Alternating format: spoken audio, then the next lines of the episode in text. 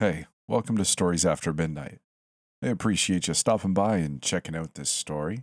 It's called My Life Has Been Ruined by a Stupid Charcuterie Board of All Things by Mr. Beef Thighs on Reddit. Hang around to the end where I uh, ask you to like and subscribe and then try to shill my Discord on you. Anyway, let's get going. My wife and I recently bought our first home. It's an old home, a fixer upper that needed some elbow grease put into it but was within our budget and we weren't afraid of a little hard work. First, we fixed up the kitchen and bedrooms, then living room and dining room. One by one, we checked items off our list as we made our first home into a dream home. Eventually, all that was left was cleaning out the attic and the basement. Whoever had owned the house before had left a ton of stuff behind. The attic was full of musty boxes of clothes and old furniture. The basement was unfinished, but had a strange number of half melted candles and a box of old, moth eaten satin robes, which was pretty weird, but my wife and I had a good time playing dress up and repurposing some of the old furniture. One day, while we were cleaning out the basement, Chrissy, my wife, found a really cool wooden board. It was about 18 by 20 inches and decorated with all sorts of intricate designs and carvings of angels around the edges. The center of the board listed all of the letters of the alphabet in order, along with the numbers 0 through 10. In the top corners, it said the words yes and no. I thought it was probably some 1800s era teaching tool, but Chrissy corrected me. Oh my God! Chrissy exclaimed as she brushed a century worth of dust from its surface. What a cute charcuterie board! I walked over to her and picked it up from her hands as she held it out. Whoa, babe, this is pretty cool. Babe, look at this. She held up another piece of wood. It was vaguely in the shape of a triangle, finely decorated with a hole in its center, about an inch in diameter. It's for scooping out dips. This is just too cute. A few weeks went by, and Chrissy and I started to think maybe we weren't as handy as we like to think. The doors we mounted would open by themselves, pictures we hung on the walls would fall to the ground. Once we entered the kitchen to find every cabinet and drawer open, it was disheartening to think maybe we had bitten off more than we could chew with this project. But one night, while watching a movie and enjoying charcuterie together, I used the scooper to put a fat hunk of goat's cheese on my plate and sat back on the couch.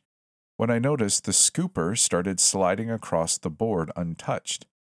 It stopped after a few inches, but man, how annoying is it to think the house was just poured our savings into might not even be level. I didn't bring it up to Chrissy because I didn't want to upset her. Funny story about that night. Halfway through the movie, Chrissy cut off a piece of the block of Gouda we had on the charcuterie board. She ate the cheese and tossed the knife back onto the board. Instead of clattering on the board then coming to rest, the knife started to spin. I think it might have been greased with the olive oil on the board but it spun for nearly a solid minute before coming to a screeching halt. The blade pointed directly at where the board said no. We both laughed about that for a while. I mean, what are the chances of doing that again? It was so weird. Our cat started acting strangely. It would stare off into random corners with his hackles raised. He became more aggressive towards Chrissy and I, and he would absolutely lose his cool when we brought out that cool charcuterie board we found. In fact, he hated that charcuterie board so much that we ended up throwing it in our garbage can. That night, our air conditioner broke, and I don't mean it stopped working, I mean we couldn't shut it off. The temperature in our house dropped by like 50 degrees. We could see our breath in our bedroom. I told Chrissy I would call the HVAC man in the morning, and we went to sleep under a mountain of blankets. When I woke up the next morning, Chrissy was gone. I assume she went out early to run some errands, but her car was still in the driveway. Maybe she was out for a run. I heard the cat make some really aggressive noises and went to go see what was going on with him. He was on the kitchen counter hissing at a plank of wood that sat on the kitchen counter. It had some sort of symbol carved deep into the wood. I picked it up and turned it over, and was shocked to see it was the charcuterie board we had thrown out. I figured Chrissy had changed her mind and fished it out of the trash before going on her run. I went to the bathroom to wash my face and got ready for the day. As I lowered my face to the sink to splash some water on my face, the bathroom door slammed shut. Thinking Chrissy had just come home, I tried to go out and ask her where she'd been, but I couldn't get out of the bathroom. The door was locked shut somehow. I couldn't get out. Just another thing to add to my to do list. I had to climb out the window and walk around to the front door to get back in the house. And Chrissy wasn't home. A few hours passed and I still hadn't seen Chrissy. I began to get worried. I tried her cell phone several times with no answer. And as I paced the house trying to put together the pieces about where my wife could be, the basement door creaked open. I went to shut it and heard noises coming from the dark, unfinished basement.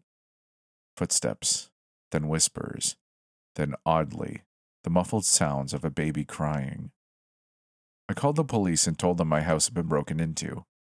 They performed a full search of the house, including the basement and the attic. They didn't find anyone. I filed a missing persons report for Chrissy before they left. It's been three days. I still hear the footsteps and voices. Doors are constantly opening and closing. I've thrown that stupid charcuterie board away three times and it still keeps coming back. And I've checked the AC unit hundred times. I even called a professional in, but it still gets so cold in this house every night. I know I'm a good carpenter, and those doors aren't on crooked.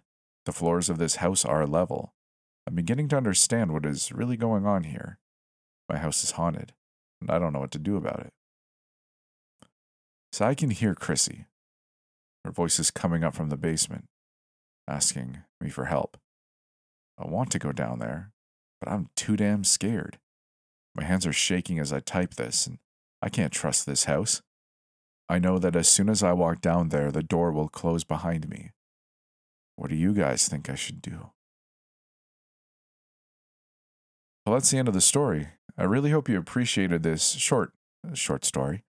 Uh, if you did, Consider liking it if you're on YouTube or subscribing. Either or is cool. If you want to do more than that, though, uh, become a channel member, uh, either on YouTube or Patreon. We also have a Discord you can join if you want to come hang out with some cool folks. It's not too busy, won't take up much of your time, and you won't have that constant red notification bubble that always seems to be there. It's pretty chill. But, anyways, uh, I just hope you liked this story. Uh, if you did, great. If you didn't, great. With that said, I'll see you in the next one.